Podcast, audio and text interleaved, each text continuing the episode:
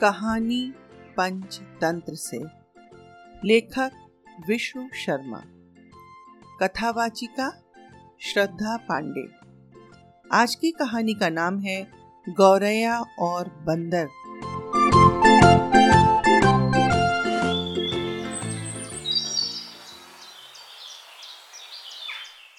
आओ बच्चों, तुम्हें सुनाए एक कहानी। जिसमें है बंदर और चिड़िया सयानी। ये है कहानी बहुत पुरानी। सुनाया करती थी मेरी नानी।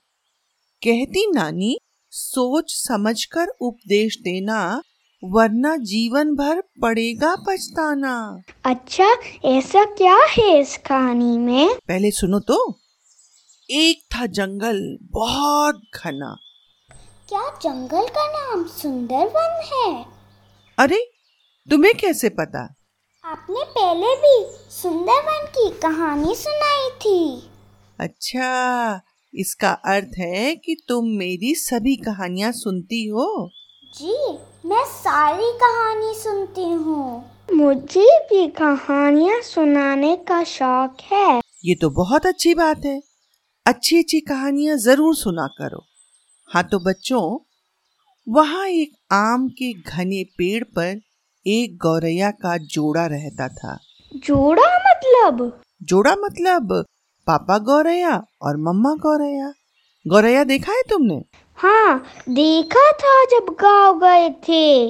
मैंने तो ये यहीं दिल्ली में देखा है। सर्दियों में वो मेरे घर की बालकनी में आती हैं।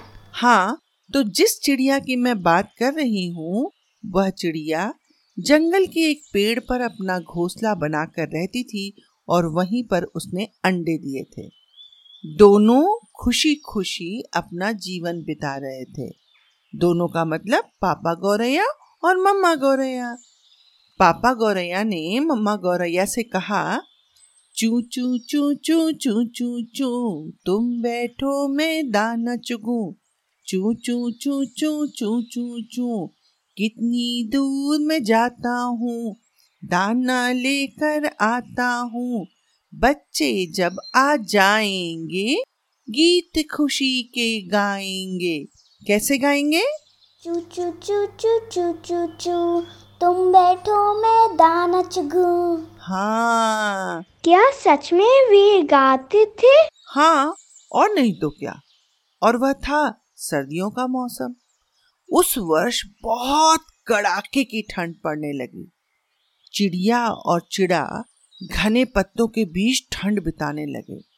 ठंड से बचने के लिए एक दिन कुछ बंदर उस पेड़ के नीचे ठिठुरते ठिठुरते पहुँचे और वो ठंड से तरह तरह की आवाज़ कर रहे थे। तेज ठंडी हवाओं में सभी बंदर काँप रहे थे और बहुत ही परेशान थे। वे कह रहे थे, मिल जाती जो आग कहीं से बच जाते हम ठंडक से। मिल जाती जो आग कहीं से बच जाते हम ठंडक से। काप काप कर हाल बुरा हुआ, आग मिले तो आ जाए मज़ा। उसी बीच एक बंदर की नज़र पास पड़ी, सूखी पत्तियों पर पड़ी। उसने दूसरे बंदर से कहा, चलो चलो, इन सूखी पत्तियों को इकट्ठा करके जलाते हैं। उन बंदरों ने पत्तियों को एक जगह इकट्ठा किया और उन्हें जलाने का उपाय करने लगे। ये सब पेड़ पर बैठी गौरैया देख रही थी। ये सब देखकर उससे रहा नहीं गया। वह बंदरों से बोली, अरे रे, ये क्या कर रहे हो? तुम लोग कौन हो? देखने में तुम लोग आदमियों की तरह लग रहे हो। हाथ पैर भी हैं। तुम अपना घर बनाकर क्यों नहीं रहते? गौरैया की बात सुनकर ठंड से काँप रहे बंदर चढ़ गए और बोले, तुम अपना काम करो। हमारे काम में पड़ने की ज़रूरत नहीं है। इतना कहने के बाद वे फिर आग जलाने के बारे में सोचने लगे और अलग अलग तरीके अपनाने लगे। इतने में बंदरों की नज़र एक जुगनू पर पड़ी। वो चिल्लाने लगे वो देखो ऊपर हवा में चिंगारी अरे हवा में चिंगारी इसे पकड़कर आग जलाते हैं। ये सुनते ही सारे बंदर उछल उछल कर उन्हें पकड़ने की तरकीब सोचने लगे।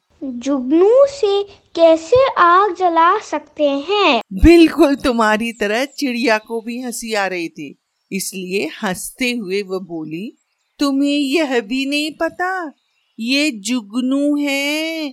इससे आग नहीं सुलगेगी। तुम लोग ऐसा करो वो देखो नीचे पत्थर पड़े हैं। वहाँ से दो पत्थर उठा लो और दो पत्थरों को घिसकर आग जला लो। बंदर चिड़िया की बात अनसुना करने की कोशिश करते रहे। कैसे सफल हो सकते हैं?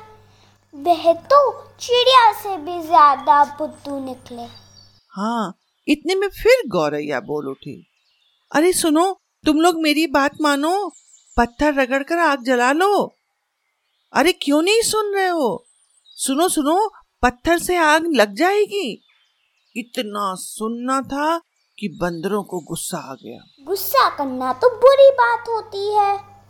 मेरी मम्मा कहती है कि गुस्सा करने पर व्यक्ति अपने सोचने, समझने की शक्ति खो देता है।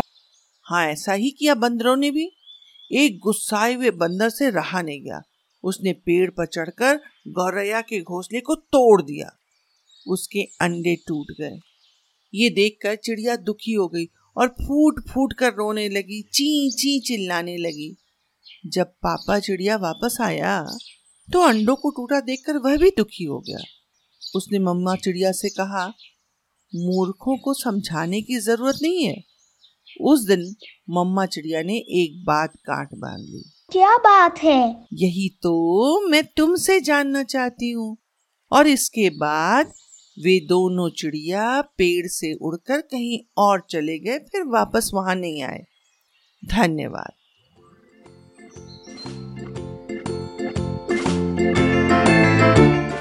तो कैसी लगी कहानी? मुझे तो बड़ा मज़ा आया। मुझे भी। सिर्फ़ मज़ा ही आया या कुछ सीख भी मिली? हाँ मिली। मुझे यह सीख मिली कि हर किसी को ज्ञान देने की ज़रूरत नहीं है। और तुम्हें? मैंने ये सीखा कि बेवकूफ़ को सिखाने में हमारा ही नुकसान होता है। बहुत सुंदर उत्तर। मैं भी तुम लोगों से सहमत हूँ। मैं मानती हूँ कि ज़रूरी नहीं कि हर किसी को ज्ञान या उपदेश दिया जाए। उपदेश उसी को दिया जाना चाहिए जो समझदार हो और बातों को समझे। बेवकूफ़ को उपदेश देने से खुद का ही बुरा हो जाता है। मैं आभारी हूँ बिरला पब्लिक स्कूल, दोहा के सिद्धांत कुमार सिंह तथा एलकॉन पब्लिक स्कूल की पूर्वी सेठ का जिनकी प्यारी प्यारी बातों से कहानी और रोचक बन गई है। तो बच्चों, बहुत जल्दी मिलेंगे एक नई कहानी के साथ। तब तक स्वस्थ रहो, मस्त रहो।